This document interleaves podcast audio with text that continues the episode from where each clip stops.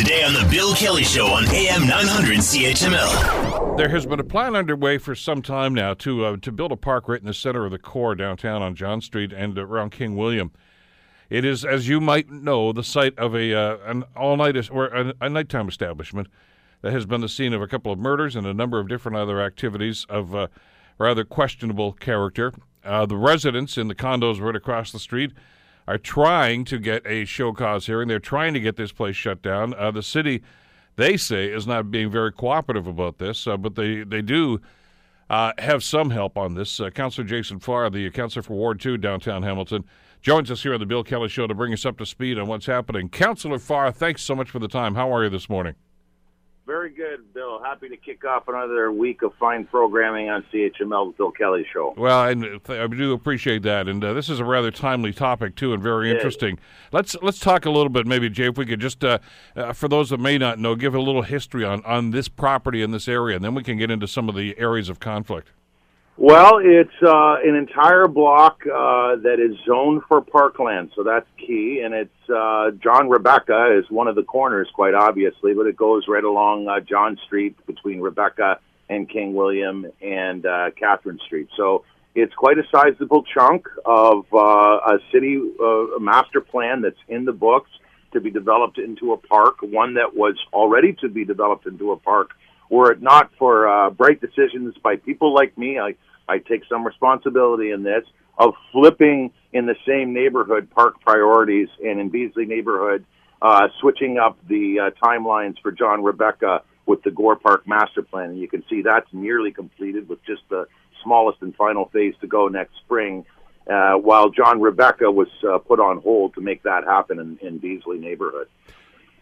Yeah, and, and I understand that, and, and the the fact that you've accepted some culpability on this, council made those decisions. I mean, you had one vote on this. I get that, but uh, I I don't know. Maybe if who could foresee that there was going to be so many problems with this particular area, uh, especially since we as a, a, city, as especially as a city council for that matter, have been trying to get people to move back to the core, and that's starting to happen. And and those core lofts, which are located right across the road, have been one of those great success stories.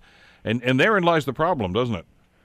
Absolutely, and, and you know I applaud, and as a matter of fact, uh, Dale Mugford, his wife Roz, that they've been working uh, very hard to gather enough evidence for Mr. Leendertz, our director of uh, licensing, uh, since they presented to GIC some months ago about some of the problems with their neighbor, Club 77.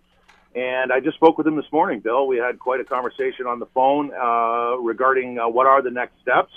He is uh, not surprisingly, and on behalf of hundreds of others, very upset that uh, for all the work, the uh, dozens of uh, uh, firsthand accounts that have been shared by the residents of that building, and I think others, the the uh, the I think two dozen video uh, uh, snippets that also acted as evidence that were forwarded to to our licensing staff doing the investigation are, according to our legal staff, insufficient at this time. They continue to investigate, but are insufficient at this time to warrant a tribunal. And and so Dale, understandably, is upset. We were missing each other on the weekend, calling back and forth. But uh, certainly, uh, I continue very closely uh, to dialogue with with Dale, who represents many others who obviously see a different future than the one they're currently enduring. All right, let me ask you about that. Uh, and I understand that city staff are rather uh, hesitant to get involved in this dialogue at this stage, but I know you've talked to them, and you've obviously talked to the concerned neighbors.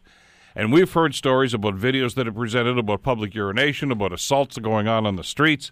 Uh, we already know about the, the, the murders, of course, that were committed uh, just uh, in front of this, this building as well. And, and, and for staff to say there's insufficient evidence at this time, uh, the obvious question here is where's the bar set? At what point will they say, okay, now we got a problem here that we need to investigate? So, Bill, that's that was a very good question. I mean, certainly one that Dale's asking right now, the resident on behalf of hundreds of others. Uh, it's one you're asking right now. It's kind of an obvious question at this time because I think there was an anticipation that in some form or another there would be a second level pursuing um, um, addressing these issues with Club 77. And at this time, while the investigation, I'm told, continues, our legal staff has advised after seeing the evidence compiled by licensing that there's not enough.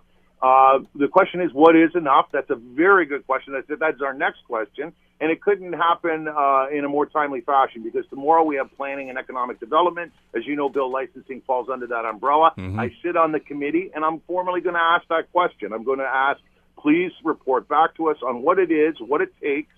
Uh, with respect to evidence gathered to take it to the next level in terms of uh, enforcement, because we don't know. Uh, we we don't know. Are they one-off cases? Uh, we certainly have shut down establishments before for for operating. I'm not suggesting we shut down Club 77, but we have enforced in in in radical ways in the past and in the downtown core and, and even shut down uh, an establishment in the past based on evidence. Well, what was that evidence there? What's the barometer? And that's a question I'm going to ask by, by formal uh, motion tomorrow at Planning and Economic Development. Want to hear more? Download the podcast on iTunes or Google Play and listen to The Bill Kelly Show weekdays from 9 to noon on AM 900 CHML.